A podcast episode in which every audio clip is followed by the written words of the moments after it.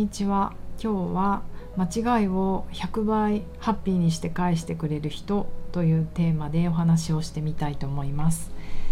えーと、南青山であらゆる動きのベーシック姿勢が良くなったり感覚が研ぎ澄まされたりするボディワークやってます。パーソナルトレーナーの内田彩です。こんにちは。えっとですね今日はもう早速午前中にやってしまった私のミステイクストーリーをしてみたいと思うのですが今日のね朝の10時にインターホンが鳴りうわやっべえと思って。まあこう10時とか11時とか12時とかオンタイムにインターホンが乗る時は鳴る時はもういつも魂がドキッとしますけれどもなんかもう思いっきり忘れちゃってたんですよねアポイントを。えーとまあ、予約ですね。ただ私はあの原稿原稿というか一生懸命ブログを書いていたのであのね、まあ、事務作業をね事務所でしてたので問題ないっちゃ問題ないんですけど焦りますよねでも。もう大変申し訳ないです本当に。なんか気持ちがまだ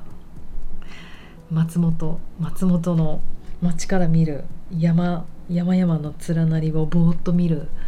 パノラマ視をしていて脳がまだパノラマすぎちゃっててなんかこういう細かいことを日々忘れそうで怖いのですが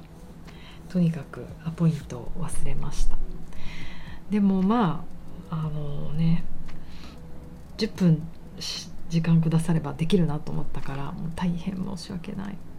10分時間ありますか?」って言って待っていただいて、まあ、こんなのありえないんですよ。こんなアポイントの仕事で。まあ私の仕事なんて時給なので時給いくらだからそれで遅刻とかは絶対許されないんですけどでもなんか結構ちゃんとしばらく来て長らく来てくださってるクライアントさんだったのでお願いしたら「あもう全然いいよ」とか言ってくださって怒られて当然だと思います。あの大丈夫パン買いに行くからって言ってあの近くに木村屋というもう思いっきり青山では珍しい思いっきりお惣菜のパンがあるんですね。おばあちゃんたちが日々毎日作ってそうな卵サンドとかきゅうりサンドとか。でそこなんか昔ながらでいいよねっていう会話をあのレッスン中にしてたのであ木村屋さん行ってくれるんだと思って。であの15分遅れてスタートして15分遅れて終わらせていただきました。申し訳ありませんでした。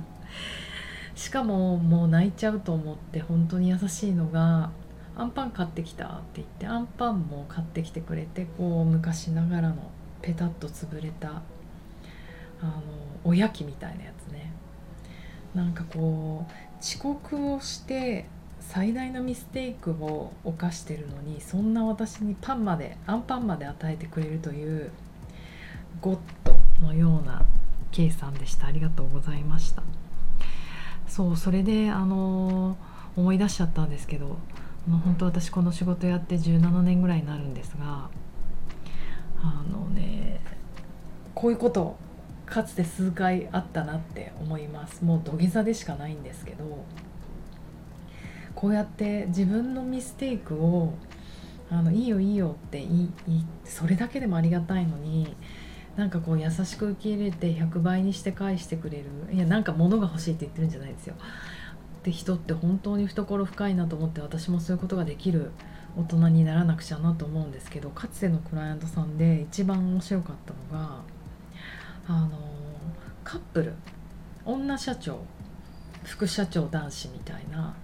カップルのレッスンカップルの方のレッスンをさせていただいてたんですね。もう毎週毎週。お忙しい時間の中もう一番に仕事のスケジュールよりこっちを先に立てると言ってブッキングしてくださってで2人で来てくださって。うん。えっ、ー、とねまあコスメカンパニーの社長さんだったかな。である日私が思いっきり忘れたんですよ。なんか私ミステイクをする時ってもう遅刻はないんですよね。もう完全に忘れてる。その時もなんか全然どっかのカフェで完全に忘れてなんかまたパソコン持って事務作業とかしてまあそういうとあれですけどお茶飲んでたんですよねどっかで。そしたら電話かかってきて電話から LINE が来て「あやー」みたいな。社長は私のことを「あや」と「あやー。今日レッスンじゃなかったっけ?」って言ったら「ゲゲ」って。また私もやってしまったと思って。ちょっと遠いカフェにいたんですよその日に限って。だからすいませんもうダッシュで30分で戻っていいですか?」って言ったら「もういいよいいよ」あのあレッスンなくなっちゃうのかな？と思ったらあの全然あの1時間後に戻ってきてみたいな。私たちもご飯食べてないから。どっかでご飯食べて行くわみたいな寛容的なお二人で本当に。でそれでもう冷や汗もので土下座だなこれめっちゃ怒られるなと思って。冗談でねきっとね。スタジオに戻りました。もうそしたらもう開口一番に「もう!」みたいな。私の顔見らない「あやのせいで買い物しちゃったじゃん」って言われ青山ですからね魅力的なショップが山ほどあります。表参道を入れたら世界の名だたるビッグメゾンが何買っちゃったのかなと思って聞いてたらまずはシャネルバッグ買ってたね。シャネルのキルティングバッグ。でもなんかヴィンテージだって言ってた。どこで売ってるんだろうヴィンテージのシャネルのバッグなんか。小さいやつでいささかっていうかめちゃめちゃ嬉しそうだと。満面の意味でもうあやのせいだからね。バッグ買っちゃったじゃんって言って。あー。なんか最高だなこの人と思って。でもそれだけじゃ終わってないよっていういやいやいやっていう笑みを横の副社長さんボーイフレンドさんがしていて「何?」みたいな「え？まだ終わりじゃないのこの話」と思ったらなんと「あとね」みたいな「もう人もう一匹犬も飼っちゃったから」って言われてなんと青山のペットショップでチワワをご入ご購入なさったそうで。もうびっくりした。もう全部全部綾のせいだからって言われたんですけど本当私のせいだと思う。まあでもその後すごいそのチワワがいる生活っていうのが彼女たちのトレードマークになってライフになって私も何度か遊びに行ってそのチワワが夫婦になってあチワワねチワワがそして子供が生まれて5匹生まれて1匹綾にあげるって言われた時にもうね毎日通3日間通って悩んだんだけど歴代のボーイフレンド全員に電話して「私チワワ買えるかな?」って言ったらもう全員一致で「やめとけ」って言われたので やめた。そんな思い出があります。なんかいい人たちだったねこういうストーリーを思い出すと。面白いじゃないですかやっぱり。で、まあ、もしかしたらあもしかしたらじゃない今日の方も社長さんかな？今日も音楽事務所の社長さんで今日のミステイクをねはあのいいよいいよって言ってくれてる。コスメカンパニーも社長さんで。なんかああいう人たちって本当視野が広いというかパノラマが広いというか懐がでかいというか。ね、社員さんたちにはそんな態度をとってないのかもしれないけど、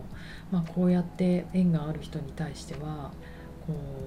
う何て言うかな懐深くあのしかもビッグなハートで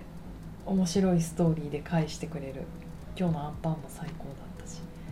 なってことを思い出しました。あのね体のことで考えてもこう失敗しちゃった人にこう迫る。例えばタクシー乗っててタクシーの運転手さんが道間違えちゃうじゃないですか。そこで何やってんだよ。この道じゃないじゃん。何のためにタクシー乗ったんだよ。早く着くために乗ったんだよ。とか言って言えば言うほどタクシーの運転手さんは交感神経が優位に上がってあの何て言うの？冷静じゃなくなる。ファイトアフライト反応生物学的に体に反応が起きたら正しい判断もできなくなるし普段できることがますますできなくなるんですよね。っていう。私の立場から話す話じゃないっていう話を今日してしまいましたがそうだね。そうやって、うん、いいパフォーマンスを相手のね相手からいいパフォーマンスを引き出してなんぼだと思うんですよ。やっぱり商品買うって。うん。だからあのそうタクシーの運転手さんの話で言うとねもう一刻でも早く着きたいと思ったらタクシーの運転手さんをリラックスして安心させて早く着いた方がいい。一刻も早く着くっていう欲しかったものも手に入るしあと自分も怒ったりうってなったりすると交感神経上がるからまあその瞬間にコルチゾールアドレナリン出ちゃったりしてね